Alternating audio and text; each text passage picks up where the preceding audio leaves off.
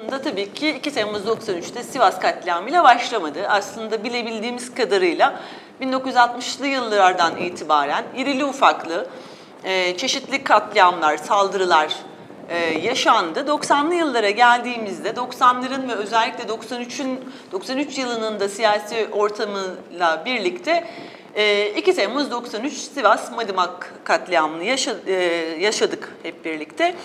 E, peşinden de 95'te Gazi Mahallesi Ümraniye, e, Sivas'ın öncesinde Maraş ve Çorum.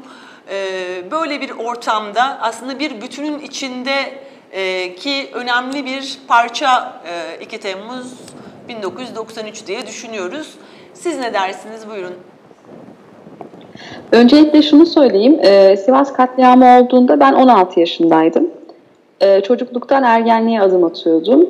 E, o gün orada e, otelde, Madımak Oteli'nin içinde e, hayatını kaybedenlerden bir tanesi de babam Doktor Şair Behçet Aysan'dı. E, tabii e, hem o günün ortamını ayrıca sorgulamak hem de 25 yılı sorgulamak öyle e, birkaç dakikada çok e, kolay değil. Çünkü e, Sivas ilk değildi sizin de belirttiğiniz gibi. Belli ki son da olmayacak. Ama e, şunun altını çizmekte fayda var. Eğer daha önceki e, katliamlar ya da siyasi cinayetler adam akıllı bir biçimde adaletle e, adaletli bir biçimde e, e, mekanizma adam akıllı bir biçimde çalıştırılsaydı o zaman e, başka katliamlar olmazdı. Yani Maraş e, katliamı e, adaletli bir biçimde e, adalete kavuşsaydı Sivas olmazdı. E, Sivas e, adaletli bir biçimde adalet mekanizmasıyla buluşsaydı Gazi olmazdı ve başka siyasi cinayetler yaşanmazdı bu ülkede. Şimdi tabii e, aslında e, 25 yıl yani çeyrek asır e, bir katliamın e, zihinlerde eskimesine yetecek kadar uzun bir süre. E, öbür yandan da e, ailelerin özellikle avukatlarımızla birlikte e, eşini e, kaybedenlerin, babasını kaybedenlerin ya da çocuklarını kaybedenlerin e, devlet devlet katında, hukuk katında çok e, yoğun bir mücadeleyle geçtiği bir e, süre. Geçiyormuş da yani e, bu, bu, ülkede geçiyormuş. E, ve daha da fazlası varmış üstelik. Çünkü ben e, hakikaten bu ülkede bir takım siyasilerin e, e, ve yetkili mercilerde bulunanların e, sürekli şaka yaptığını düşünerek akıl sağlığımı koruyabilirim. Ama e, vicdanımı koruyamam. E, haysiyet denilen bana tırnaklarımı yediren o duyguyu ne yapayım? Yani denize mi atayım? e, uçurumdan aşağıya mı sılayım? Ne yapayım? Dolayısıyla e, yani bizim gibi ülkelerde zaten hep e, haysiyet sözcüğü e, sistemli bir mazoşizm pratiğine dönüşüyor ve e, zaman zaman hani uzaylıların bile duysa e, küçük dilini yutacağı e, bir takım e, konuşmalara, bir takım demeçlere de maruz e, kalıyoruz. Ama açıkçası şu yani hep karşılaştığımız için söylüyorum. Hep bu katliam e, mağdurlarla e, katilleri yan yana getirilerek küçültmek, aşağılanmak e, ve sürekli olarak e, bu yargı e, dipten dibe e, ilerleyerek e, işlendi. Dahası kimi yayın organlarında kanıt olmayan bir takım haberler zaman zaman tezgah altından sunuldu. Ee, Sivas davasını temiz ettiğimiz, e, zaman aşımını tem, temiz ettiğimiz e, Anayasa Mahkemesi'ndeki hakimlerden birinin e, sanık avukat olması size ne düşündürür? Ya da e, Sivas katliamı davasında yıllardır aranan katillerden birinin adresi avukatımızın bürosu olarak Şahan'ın bürosuna gelirse ne düşünürsünüz? E, zaten hani e, ortada. Diğer taraftan da tabii şu var. E, sadece e, Sivas e, katliamı özelinde değil ama bütün siyasi cinayetlerde e, bizim hani gördüğümüz e, ya yargılamalarda dosyalarımızın çoğu kapatıldı ya da e, kırmızı bültenle aranan sanıkların e, ehliyet aldıkları, evlendiklerini gördük. Ee, daha öncesinde e, 2011 yılında biz toplumsal bellek platformu olarak meclise gitmiştik. E, toplumsal bellek platformundan iki cümleyle söz edeyim. Türkiye'de e, siyasi cinayetlerde yaşamını yitirmiş e, simge isimlerin ailelerinin oluşturduğu, e, 28 simge isminin ailelerinin oluşturduğu bir platform bu. E, Sabahattin Ali'den başlayıp o zaman 2011'de siyasi cinayetlerin son halkası e, Hrant Dink'ti. E, Hrant Dink ailesine uzanan bir e, yapı. O yapı içinde biz meclise gitmiştik ve bütün e, siyasi partilerde partiler üstü bir e, görüşme e, talebinde bulunmuştuk. E, MHP hariç e, bizi bütün e, partiler e, kabul etmişti. E, taleplerimiz e, birincisi siyasi cinayetlerde zaman aşımının kaldırılması, ikincisi de e, meclis araştırma komisyonlarına işlerlik kazandırılmasıydı. Çünkü meclis araştırma komisyonları e, yani sizin de bildiğiniz üzere çok e, kısa bir zaman dilimi içerisinde hareket ediyor. Yani bir buçuk iki aylık bir e, süre. İkincisi yaptırım yok çünkü başka e, e, organlarla, e, başka devlet organlarıyla yan yana çalışmıyor. Ancak onlara çağrı yapabiliyor. E, hatta şöyle söyleyeyim, İsmail Saymaz'ın Oğlumu Öldürdüğünüz Arz Ederim kitabında Cemil Kırbayır e, cinayetinin aslında nasıl işlendiğini Meclis Araştırma Komisyonu raporlarından okuyabiliyoruz. Bunun bir yaptırımı olmadığı sürece her şey havada, her şey ortada kalıyor.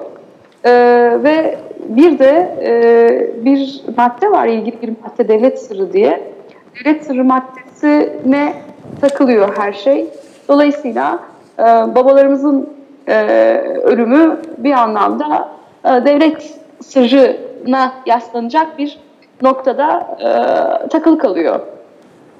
E, süreç içerisinde yani 2011'den bugüne kadar e, sayısız soru önergeleri verildi, sayısız önergeler verildi bu konuyla ilgili ve hepsi e, reddedildi e, süreç içerisinde.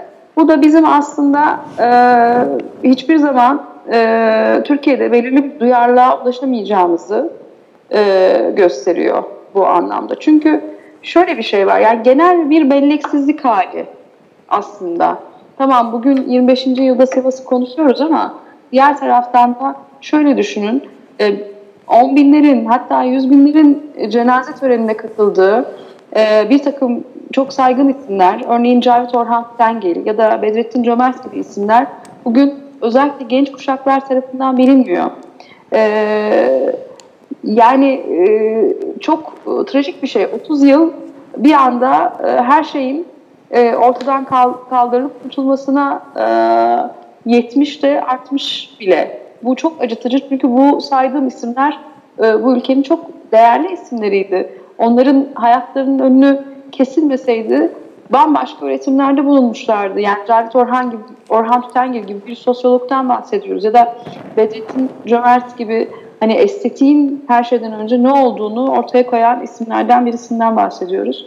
Bu tabii çok e, acıtıcı bir şey. Çünkü e, gelecek kuşaklara e, bu isimleri, bu saygın isimleri üstelik aksettirmemiş, onları anlatmamış olmamız da bir taraftan çok e, acıtıcı ve şaşırtıcı. E, tabii bunda e, var olan eğitim sistemi de var e, şüphesiz. Yani e, ne yazık ki çocuklarımıza e, öldürülen aydınları bu ülkede anlatmayı tercih etmiyoruz ve tercih etmediğimiz için de başka ölümlere aslında gebe bırakılıyoruz. E, şunu da altını çizeyim. Biz aslında hani bütün bu siyasi cinayetlerde hayatını kaybeden aileler platformu da içine alarak söylüyorum. Sivas'ta öldürülen e, başka e, genç çocukların e, ailelerini de içine alarak söylüyorum. Çok geniş bir aileyiz. Yani Türkiye'de öldürülenlerin yakınları çok geniş bir aile, çok büyük bir aile ve artık çoğalmak istemeyen bir aile her şeyden önce.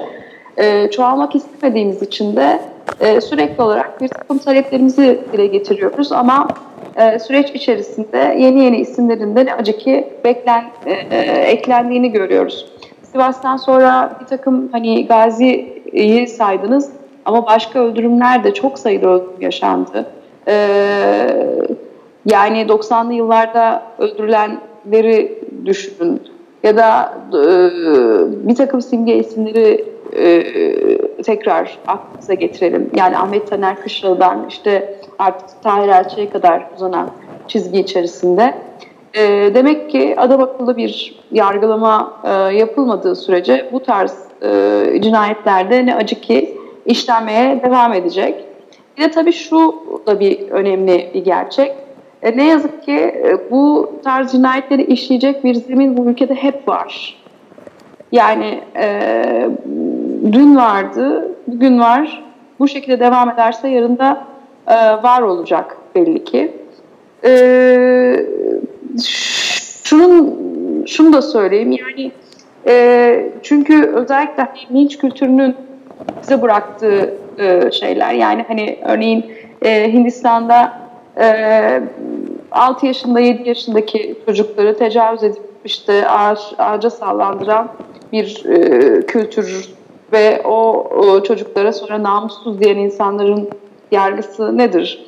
Ya da e, bizim gibi ülkede e, şairini, yazarını, ozanını, e, gencecik çocuklarını ki Sivas bir çocuk katliamı bana kalırsa onları yakan e, bir e, e zihniyetin e, duygusu nedir?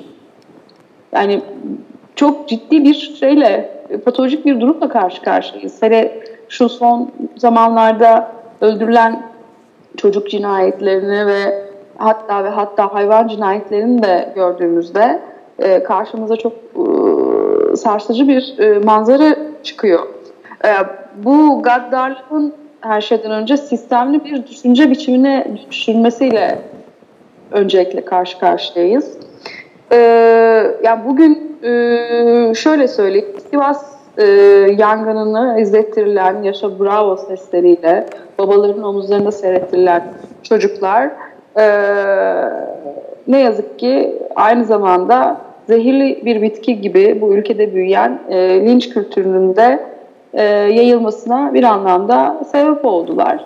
Ve burada e, hani siyasal İslam'ı da e, kendi içinde bulduğu noktaların da ayrı bir başlık altında değerlendirmek e, gerekiyor diye düşünüyorum şimdilik.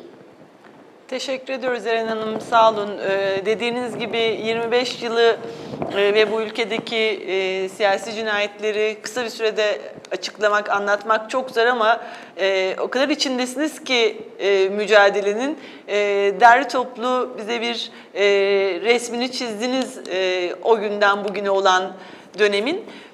Çizebildiysem ne mutlu. Ee, şunu da ekleyeyim. Dün biz sevgili Zeynep Altıok'la gazeteye, gazetelere, bir takım gazetelere e, ilan verdik. Hı hı. E, e, o ilanda da e, zaten bu acı 25 yıllık değil dedik. Yani sadece kendi özelimizmiş gibi görülmesin diye. Çünkü hani e, siyasi cinayetlerin ilk halkası çok daha e, önceye dayanıyor. Sabahattin Ali'ye dayanıyor. Eğer o taş hani Güldal Mumcu'nun Mehmet Ağar'a söylemiş olduğu o taş ve duvar hani herkesin bildiği o hikaye var ya o taş e, gerçekten çekilmiş ve belki de duvar yıkılmış olsaydı e, bugün başka bir e, Türkiye'de uyanır. O yüzden biz hep biraz naif bir cümle gibi görünse de e, gerçekler ortaya çıksın, e, kim incinecekse incinsin diyen taraf. E, o, o yüzden e, yani sadece bir katliamda e, hayatını kaybetmiş bir şairin, bir doktorun kızı olarak değil, aynı zamanda e, bir yurttaş e, sorumluluğuyla e, bizi e, öldürenlerin arkasındaki örgütlenmeyi e, ortaya çıkartmakla yükümlü e, kim varsa e, ve e, bu o, o hatta ve hatta kimi organların e, iştirak ettiği de e, zaman zaman kanıtlanıp zaman zaman kanıtlanamama gibi bir durum varken bile e, yine de bu ülkeden umudumu kesmeyip devam etmekle yükümlüyüz. Başka şansımız yok. Başka ölümlerin olmaması için. Teşekkür ediyoruz Eren Hanım. Ee, yayınımıza katıldığınız için de çok teşekkür ediyoruz. Ee. Zaten dava sürecini Şenol Hanım anlatıyor. Evet, evet. O yüzden ben ona bıraktım. Evet. Ee, kendisinde e, sevgilerimi tekrar buradan e, yolluyorum. Ama bir cümleyi de ekleyeyim. Tabii ki. E, bunun çok önemli olduğunu düşünüyorum. E, mecliste e, özellikle e, Cumhuriyet Halk Partisi içerisinde Sivas e, davasından iki isim vardı geçen dönem. Şenol Saran ve Zeynep Altuğ. E, onların bu dönem mecliste olmamalarını açıkçası kınıyorum. Bunu da belirteyim. Teşekkür ederiz Eren Hanım. Görüşmek üzere. İyi günler diliyorum. Hoşçakalın. Hoşçakalın. Sağ olunuz. Şenan Hanım, e, 25 yıl süren hukuk mücadelesini 25 dakikada bize anlatır mısınız e, diyeceğiz. İmkansızı isteyeceğiz sizden. E, tabii hani Eren Hanım da bahsetti, siz dosyanın ilk gününden itibaren e, ailelerin avukatlığını yürüttünüz. Çok incelikli e, çalışmalar yapıldığını bizler az çok takip edebildik. E, sonrasında da vekil olarak e, devam ettiniz ama biz e, avukat sıfatınızda aslında Tabii sizi e, Evet, çağırmak istedik. Çünkü e, maalesef ki üstünden zaman geçince detayları unutuyoruz. Ne oldu bu dosyada? Kimler yargılandı? Kimler yargılanamadı? Kim ceza aldı? Zaman aşımı nedir? Niye zaman, hem cezadan hem zaman aşımından bahsediyoruz? Bize e, bu süreci Hay hay. anlatabilirseniz çok mutlu oluruz. Ee, tekrar teşekkür ediyorum size. Ayrıca Eren'e teşekkür ed- ediyorum. Eren'in söylediği önemli şeyler vardı. Ben biraz oradan başlayarak e, sürdürmek isterim. 16 yaşındaydım olay olduğunda dedi. Bugün 25 yıl geçti olayın üzerinden ve Eren e, 25 yıllık bir acıyı nasıl ifade ediyor? Diyor ki bizim sorunumuz e, sadece kendi acımızla yanmak, kavrulmak değil. Türkiye'de yeni cinayetler olmasın, yeni katliamlar olmasın. Bizim toplumsal bellek platformu içinde görev alışımız, orada bütün e, bu tür benzer katliamlarla ilgili örgütlü duruşumuz esas olarak Türkiye'de insanların e, yaşama hakkının savunulması içindir diye ifade ediyor. Bu çok önemli bir şey. Benim bu davada da özellikle e, gözlemim baştan sona kadar 25 yıl siz avukatsınız ben de avukatım. Bir avukatın 25 yıl süreyle bir davayla ilgilenmesinin ne kadar güç olduğunu bilirsiniz, ne kadar sorumluluk yüklediğini de bilirsiniz.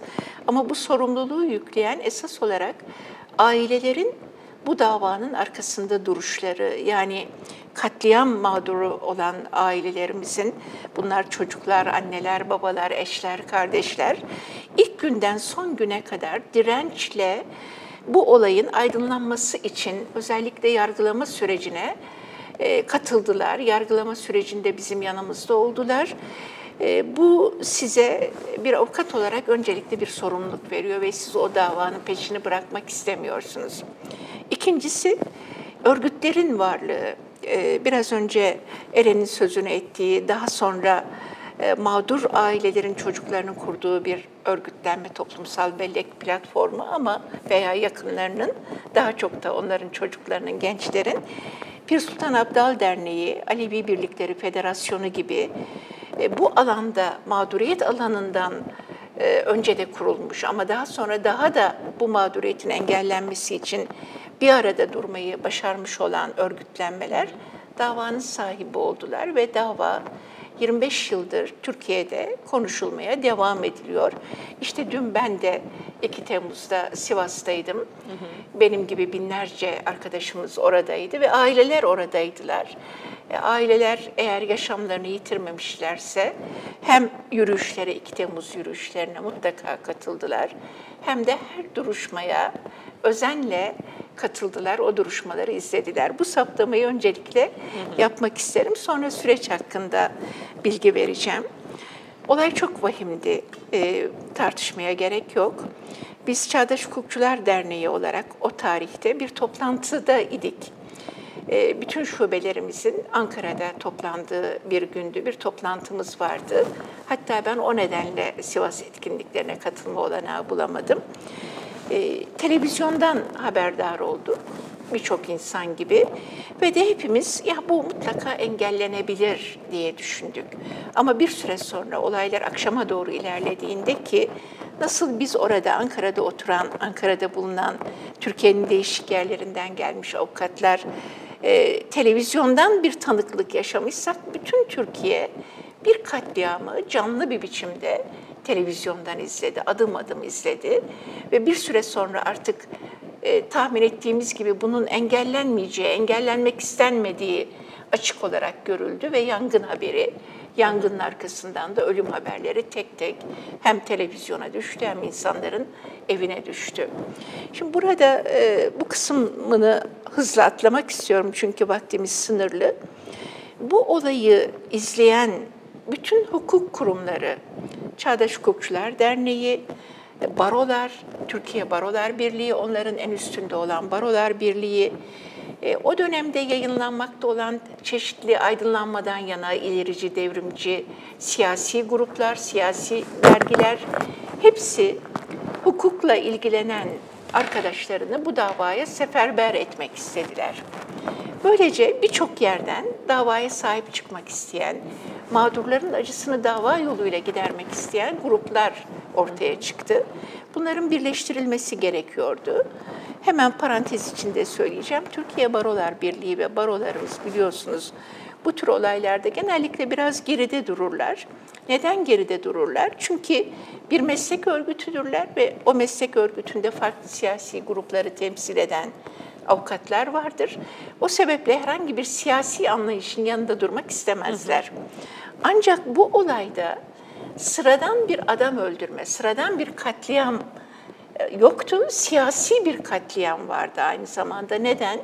Çünkü o gün bu eylemleri gerçekleştirirken, sabahtan akşama süren eylemleri gerçekleştirirken atılan sloganlar, Cumhuriyet burada kuruldu, burada yık, yık, yıkılacak, laiklik gidecek, şeriat gelecek. Ana teması bu olan sloganlardı. Bir de Aziz Nesin'e sloganlar karşı sloganlar vardı ama teması ne yapmak istediğini bilen bir grup oradaydı. Bu sebeple Barolar Birliği şöyle bir tutum aldı. Dedi ki biz birlik olarak, bir kuruluş olarak Cumhuriyet sayesinde buradayız.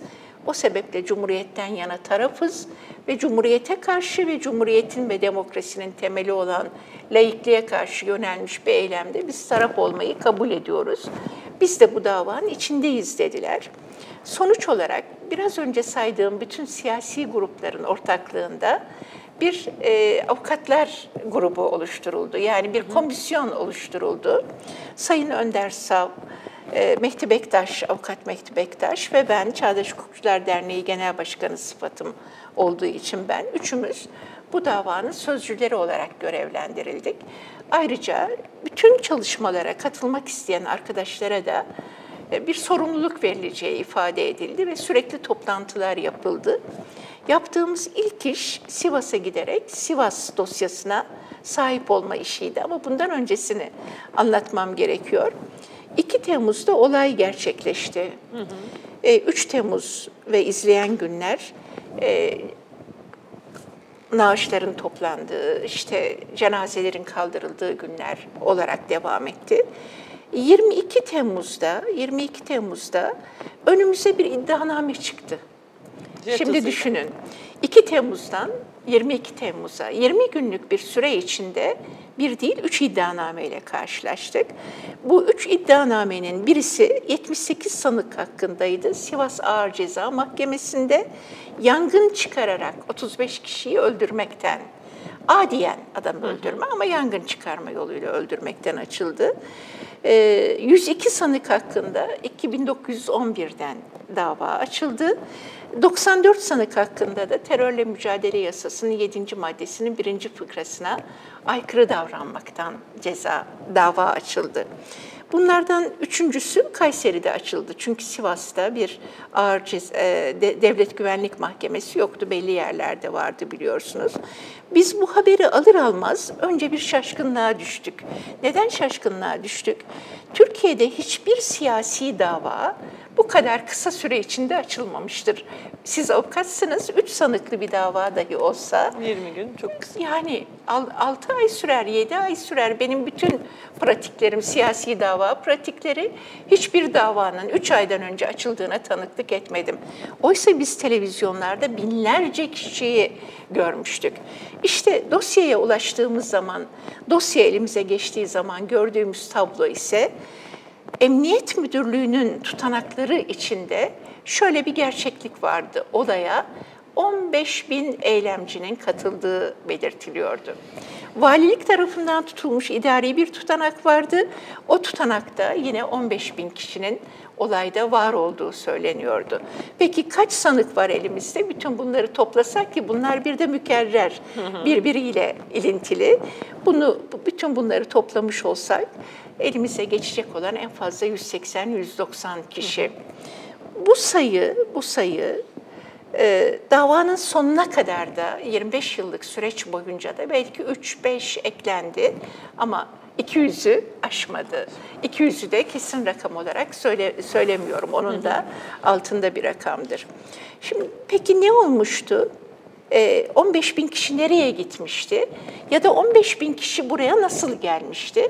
Bütün bu bilgileri dosyadan anlatıyorum. Yani ben çünkü olayın canlı tanığı değilim ve dosyayı tutana, tutan da ben değilim. Cumhuriyet Savcılığı ve Emniyet Örgütlenmeleri.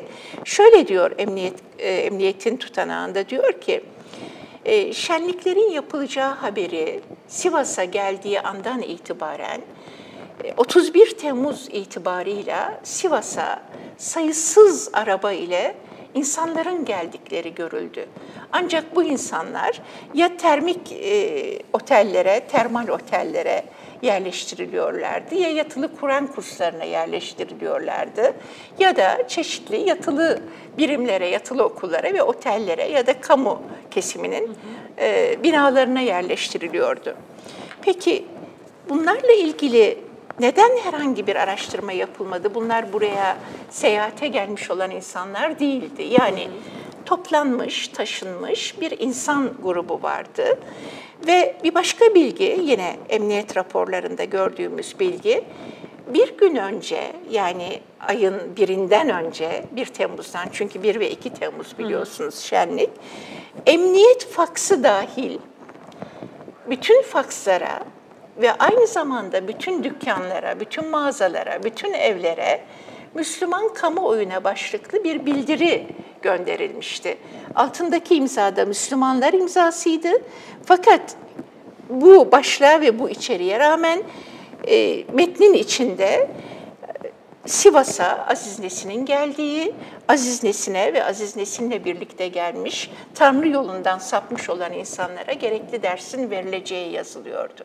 Yani açıkça eylemlerini ilan eden bir grup vardı, eylemcilerini de toplamış olan bir grup vardı. Ve olay yine tutanaklara göre sabahtan itibaren 2 Temmuz yalnız 1 Temmuz'da herhangi bir olay yok. 2 ee, Temmuz sabahından itibaren adım adım tırmandırıldı ve bütün bu tırmanış işte Ozanlar Anıtı'nın önüne gelinmesi, Ozanlar Anıtı'nın yıkılması, Ozanlar Anıtı'nın parçalanıp adeta bir insan taşınır gibi e, anıtın taşınması, sürüklenmesi yerlerde, otelin önüne gelinmesi, otelin önünde gaz bidonlarıyla insanların gelmesi ve bu sırada gelen askerlerin herhangi bir biçimde askerlerle ilgili lehep sloganlar atıldığı için o sırada hareket etmemeleri ve zaten çok az sayıda olmaları, polisin olaya kendi tutanağına göre olaya müdahale etmek istemediği çünkü çok kalabalık olduğu. Oysa bilirsiniz ki polis havaya ateş etse insanlar oradan kaçarlar. Zaten havaya ateş etmek zorundadır. Kimseye ateş etmez yani bu da bir kuraldır biliyorsunuz insanların herhangi bir biçimde dağıtılması gerektiği zaman. Bütün bunların da yapılamadığı ve eksik kaldığı dosya içinde gayet somut ve açık bir şekilde görünüyordu. Biz bu gördüğümüz bilgiler ışığında şunu ifade ettik. Bu korkunç bir olay Sivas'ta yaşanan. İnsanlar yakıldılar. Yani kurşunla öldürülmediler ya da bir boğuşma anında onlara herhangi bir şey olmadı. Özel olarak bu insanlar yakıldılar. Kurtulabilenler de kendi çabalarıyla kurtuldular. Bütün bu ayrıntılara girmek istemiyorum yargı aşamasına hızla geçmek için. Biz şunu yaptık ilk olarak. Dedik ki bir, bu dosya Sivas'ta yürüyemez. Çünkü Sivas bir kere katliamın merkezi. Aileler bu davayı her Sivas'a gelerek izlemelerinde yeniden o yangının içinde kendilerini hissedecekler. Ciddi bir psikolojik travma ile karşılaşacaklar. Ayrıca ailelerin hemen hepsi Ankara'da. Çünkü bu etkinliği gerçekleştiren Pir Sultan Abdal Derneği genel merkezi Ankara'da ve esas olarak Ankara'dan semahçı çocuklar var, aydınlarımız, yazarlarımız var. Eren'in babası, Zeynep'in babası, ozanlarımız, yazarlarımız var. E, genç insanlar var burada. Bütün bunların aileleri önemli ölçüde yani birkaçı hariç Ankara'da yaşıyorlar. Ankara'ya naklini talep etmemiz gerekir dedik. Ankara'ya dava nakledildi. Şimdi ikinci saptadığımız ya da daha önemli saptadığımız şuydu. Bu dava nasıl böyle parçalanabilir? Yani bu olay adi bir öldürme vakası mıdır? E, bu olay adi bir toplantı ve gösteri yürüyüşü müdür? Yani toplantı ve gösteri yürüyüşü de bir haktır öyle değil mi? Bu hak nasıl bu kadar yoldan çıkarılabilir ve bir cinayetler dizinine ve katliama dönüşebilir? Ayrıca e, terör, bir terör örgütü deniliyorsa bu terör örgütü hangi örgüttür, kimdir, nedir? Yani iddianamelerin bir kere gerçek durumla kesinlikle örtüşmediği konusunu tartışmaya başladık ve dedik ki bu ağır cezanın görevi değildir, bu asliye cezanın görevi değildir. Bu dava devlet o günkü koşullarda siyasi davalara devlet güvenlik mahkemeleri bakıyordu. Onlara da karşıyız ama vardı bu tür mahkemeler. Devlet güvenlik mahkemesinin bakması gerekir diye ifade ettik ve bu talebimiz tartışılırken dosyalar e, gerçekten Ankara'ya gönderildi zaten demin söylediğim sebeple. Ankara'da dosyayı alan Ağır Ceza Mahkemesi dedi ki siz bu davayı adi adam öldürme diye açmışsınız. Bütün bu dosyadaki verilere göre, tanık anlatımlarına göre, tutanaklara göre, her birimizin bir yurttaş olarak dinlediğimiz televizyondaki görüntülere göre bu bir siyasi kalkışma bu kalkışmayı nasıl siz adi bir adam öldürme vakası sayarsınız? Görevsizlik veriyorum, bu DGM'nin görevine giriyor dedi. Aynı şeyi Asliye Ceza da yaptı 2911 ile ilgili ve dosyalar görevsizlikle Ankara Devlet Güvenlik Mahkemesi'ne geldi. Fakat Ankara Devlet Güvenlik Mahkemesi kendisini görevli saymadı uyuşmazlığa gitti. Bir e, askeri yargıç itiraz etti. Bu bizim görev alanımızdadır diye muhalefet hı şerri koydu. Dosya yargıtaya muhalefet şerri koyan yargıç da Erzurum ya da Erzincan'a sürgüne gitti. Şimdi hangisiydi onu anımsayamıyorum. Değerli bir hukukçuydu ama ödül olarak kendisini sürdüler. Fakat Yargıtay lehte bir karar verdi ve dedi ki dosyaya Devlet Güvenlik Mahkemesi'nin bakması gerekiyor. Bu iyi bir şey, olumlu bir şeydi. Ancak e, ilk mahkeme yani Devlet Güvenlik Mahkemesi'ndeki heyet ihsası reyde bulunmuştu. Yani diyordu ki bu adi bir adam öldürme ben bunu kabul etmem diyordu. Ne olması lazım? O yargıcın ya çekilmesi lazım ya yeni bir heyete gitmesi lazım. Hayır aynı hakime geldi. Şimdi size ilk duruşma gününü anlatmak isterim. Görevsizlikten sonra çok örnek bir durumdur. Ee, bir kez şunu söylemeliyim. Ben hep şöyle düşündüm. Herhalde bu sanıkları savunacak, her sanığın savunma hakkı vardır, bunu kabul ediyorum ama bir ölçüsü vardır. Yani 35 insanı yakmış sanıklar bunlar. Hangi sebeple olursa olsun. E, siyasi olarak da izah etmek bunu mümkün değil. Bunları herhalde hiç savunan olmaz falan diye düşünüyordum. Ama duruşmanın başladığı gün ki biz çok kalabalıktık. Bütün Türkiye'den davaya sahip çıkmak isteyen insanlar oldu, avukatlar oldu ve 600'e yakındık yanılmıyorsam avukat olarak. İnanın sanıkların avukatları da bizim sayımıza denktiler. Daha az değillerdi. Hani tam sayılarını söylemem mümkün değil. Başka bir sahne de Adliyenin önünde bizim bugüne kadar, bugün artık çok ama o güne göre hiç görmediğimiz kılıkta avukatlar vardı. Şalvar tarzı pantolonlar, tek düğme bluzlar, sakallı avukatlar vardı ve Ankara için bu sahne 1993'te çok ilginç bir sahneydi, görmediğimiz bir sahneydi.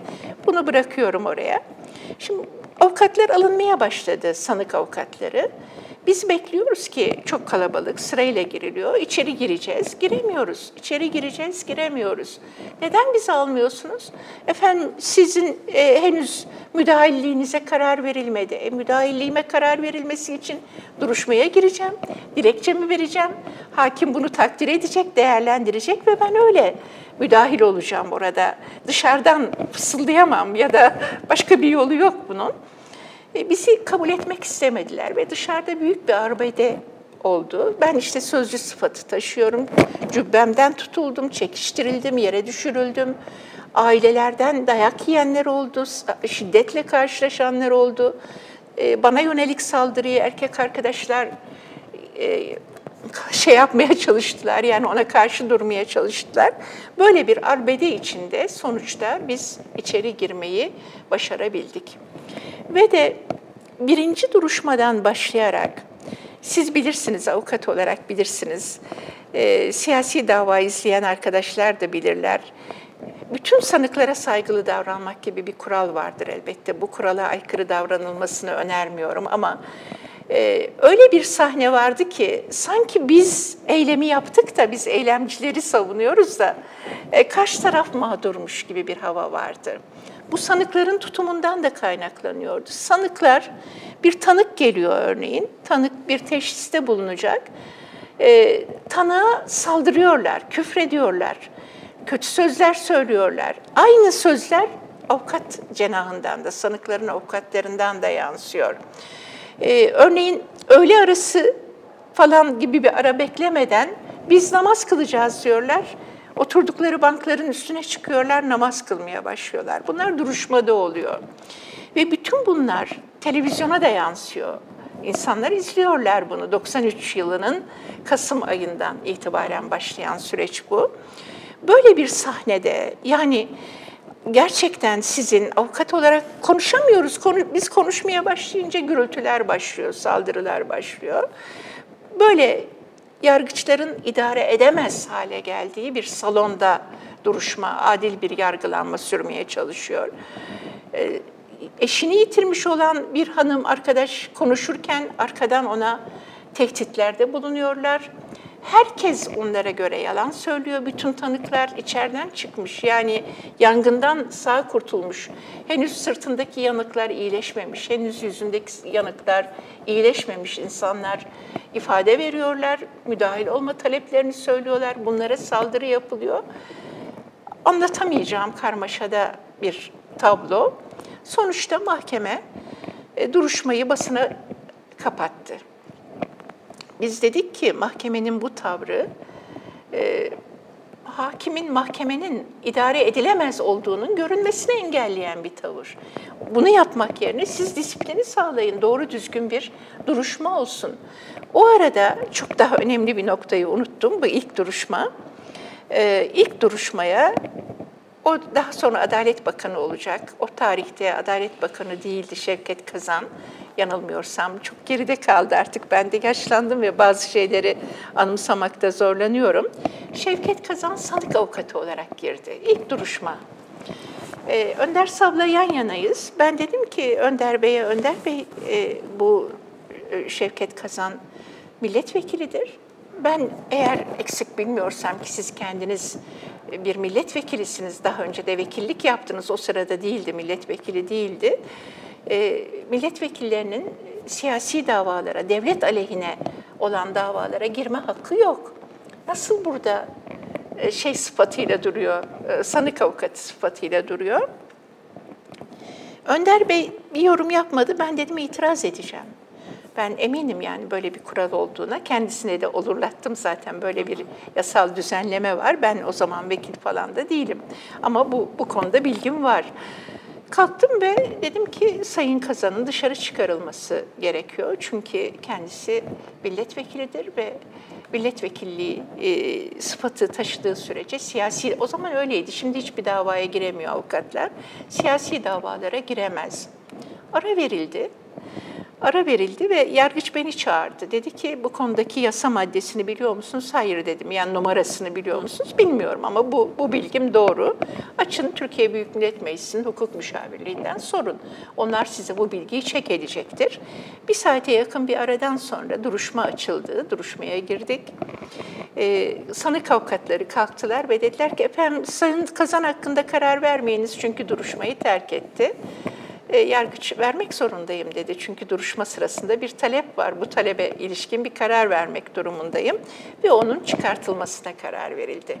Şevket Kazan daha sonra bunun bir muhasebesini yaptı mı bilmiyorum ama son derece sanıkları koruyan, sanıklardan yana bir ideolojik tutumdu açıkça. E, hem hukuken hem de etik olarak yapılmaması gereken bir olaydı ama bu sürdü.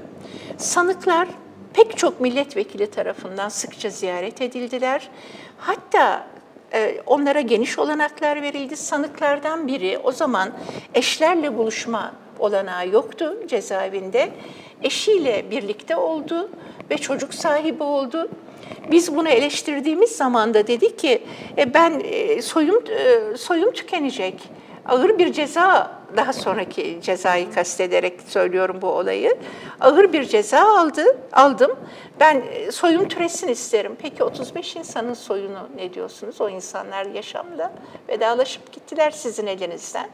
Bu tür olanaklar sağlandı. Şimdi tekrar dönüyorum yargı aşamasına dağıtıyorum kusura bakmayın. Bir takım önemli şeyleri Tabii atlamadan ki. geçeyim istiyorum. E, Demin dedim ya ihsas reyde bulunuyordu. Evet öyle bir karar verdi. Adiyen adam öldürme kararı verdi mahkeme. Hı hı. E, ve örgüt olmadığına da karar verdi. Adeta yeniden bir görevsizlik verecek eğer daha önce vermemiş olsa.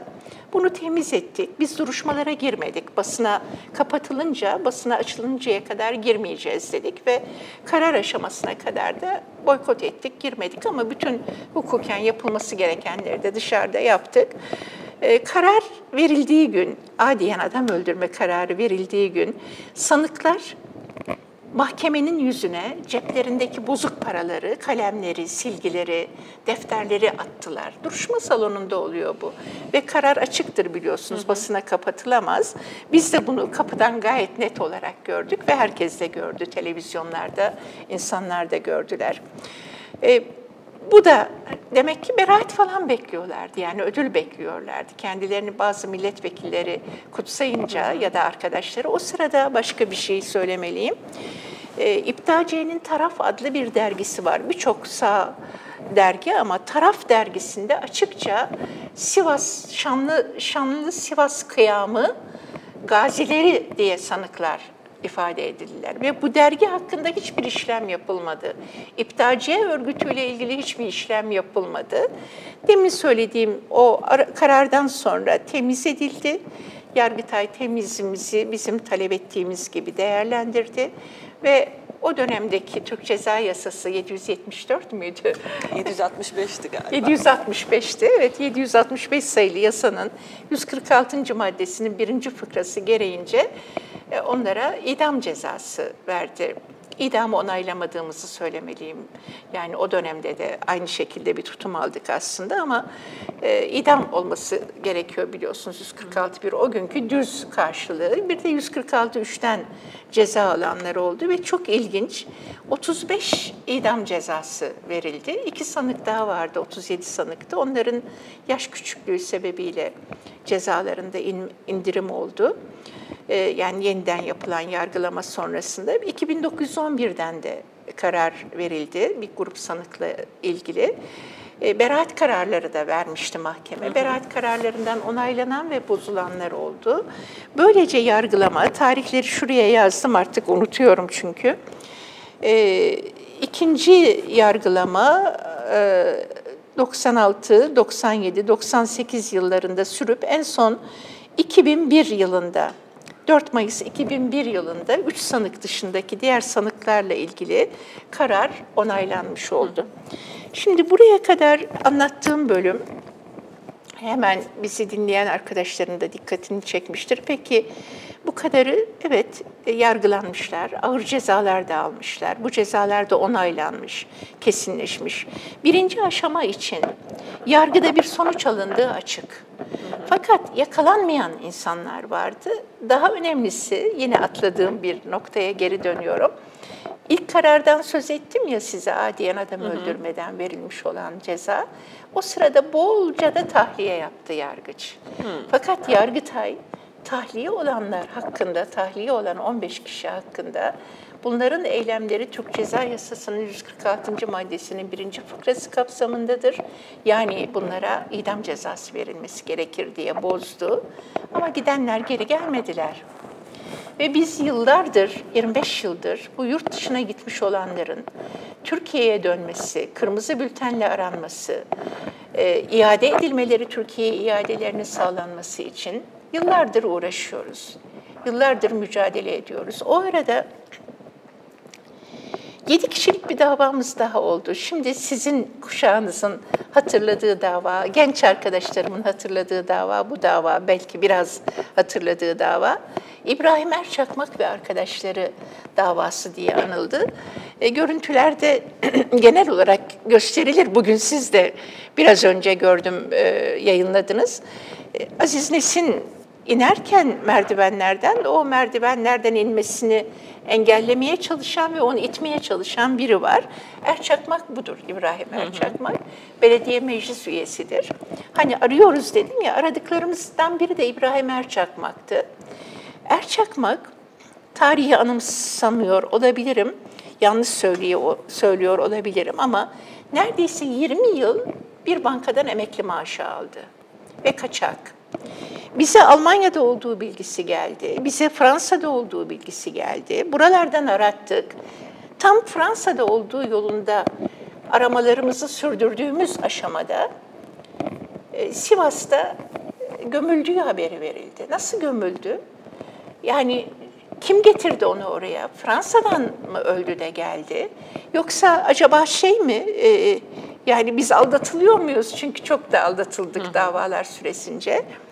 Bu ilginç bir durumdu. Neden ilginç bir durumdu? Kırmızı bülten gönderiyorsunuz, bulunamıyor. Aynı zamanda kırmızı bültenle aranan herkes normal olarak da arandığı için her duruşmaya e, emniyetten, Sivas Emniyetinden şu bilgi geliyor. Diyorlar ki evine gidildi, bakıldı evinde yok. Ama evinden çıktı cenazesi. Evinden çıktı ve ben e, o mezarın açılmasını talep ettim. Yani gerçekten o mu değil mi diye. Mezar açıldı. Mezar açıldığı zaman gelininin DNA'sını istedi mahkeme. Böyle bir yanlışlık olabilir mi? Yani ne alaka oğlunun eş, eşinin, eşinin değil elbette oğlunun çocuklarından birisinin DNA'sının istenmesi lazım. Sonuçta o olduğu anlaşıldı. Tanıklar da odur dediler. Çok uzun zamanda geçmemişti gömülmesinin üzerinden. Aynı davada başka bir gariplik daha yaşadık. Bunu da anlatmalıyım. Yedi sanıklı bir davaydı bu.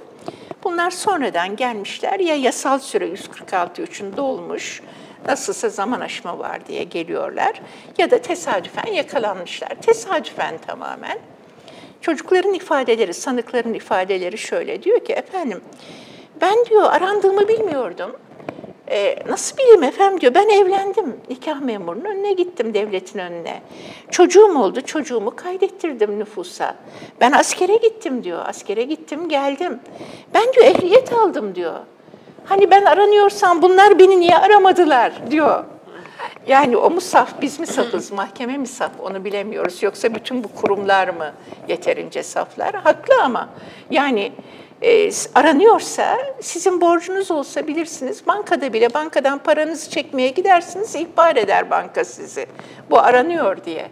Hiç alakası yokken. Hı hı. E, böyle bir durum ve bu sanıklarla ilgili dava yeniden Sivas davasına Erçakmak ve yedi sanıklı dava Sivas davasını yeniden güncelledi. 2011 yılında biz e, bir de yasa değişikliği oldu uzun bir ömür süreci.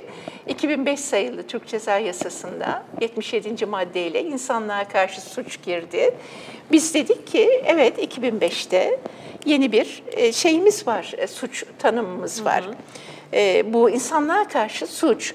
E, diyeceksiniz ki bizim iç hukukumuza göre geriye yürümez. Bu da 93 yılında ama insanlığa karşı suçun ayrı düzenlemeleri var uluslararası hukukta ve bizim 90. maddemiz var. İnsanlığa karşı suç olduğu bu olayın çok belli. Neden belli? Siz hani en başta anlattınız ya, e, Eren de sözünü etti kısaca. Öyle bir sistemli aydın kırımı ve Alevi kırımı var ki Türkiye'de.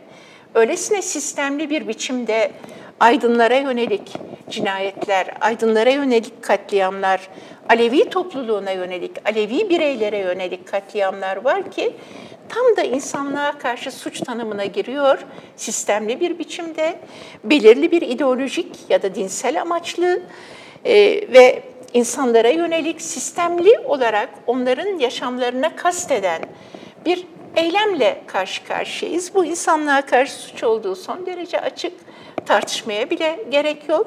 Zaman aşımını kullanamazsınız. Zaman aşımından ötürü düşüremezsiniz bunların cezalarını diye ifade ettik.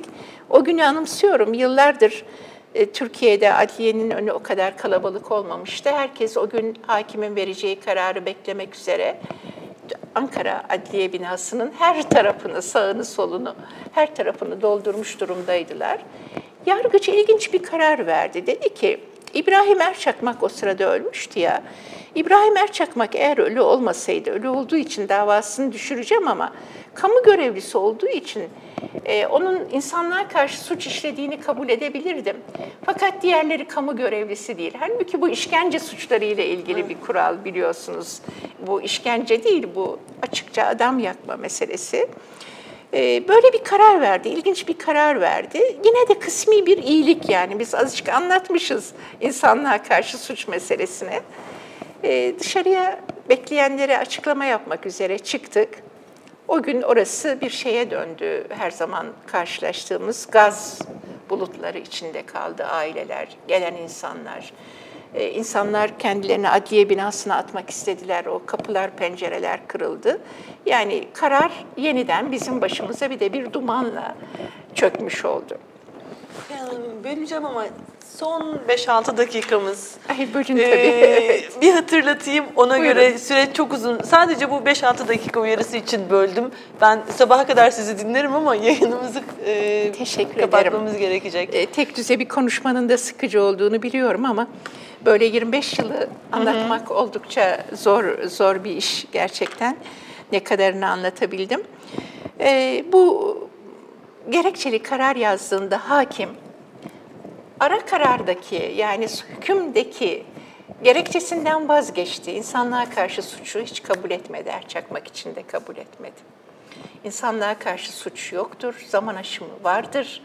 O sebeple zaman aşımından dosyayı düşürdüğünü ifade etti.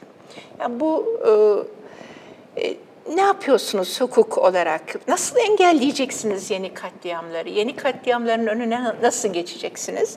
Şu anda da üç sanıkla ilgili davamız sürüyor. Bunların da 146 bir suçları, 146 e, birden haklarında iddianame düzenlenmiş durumda. Yargıtay bozması da 146 bir olur diye. Bunları da getiremiyoruz. Bunlarla ilgili de hala üç kişi için e, anlatmak istediğim başka bir şey var. Belki baştan da söyledim, altını çizmek istiyorum.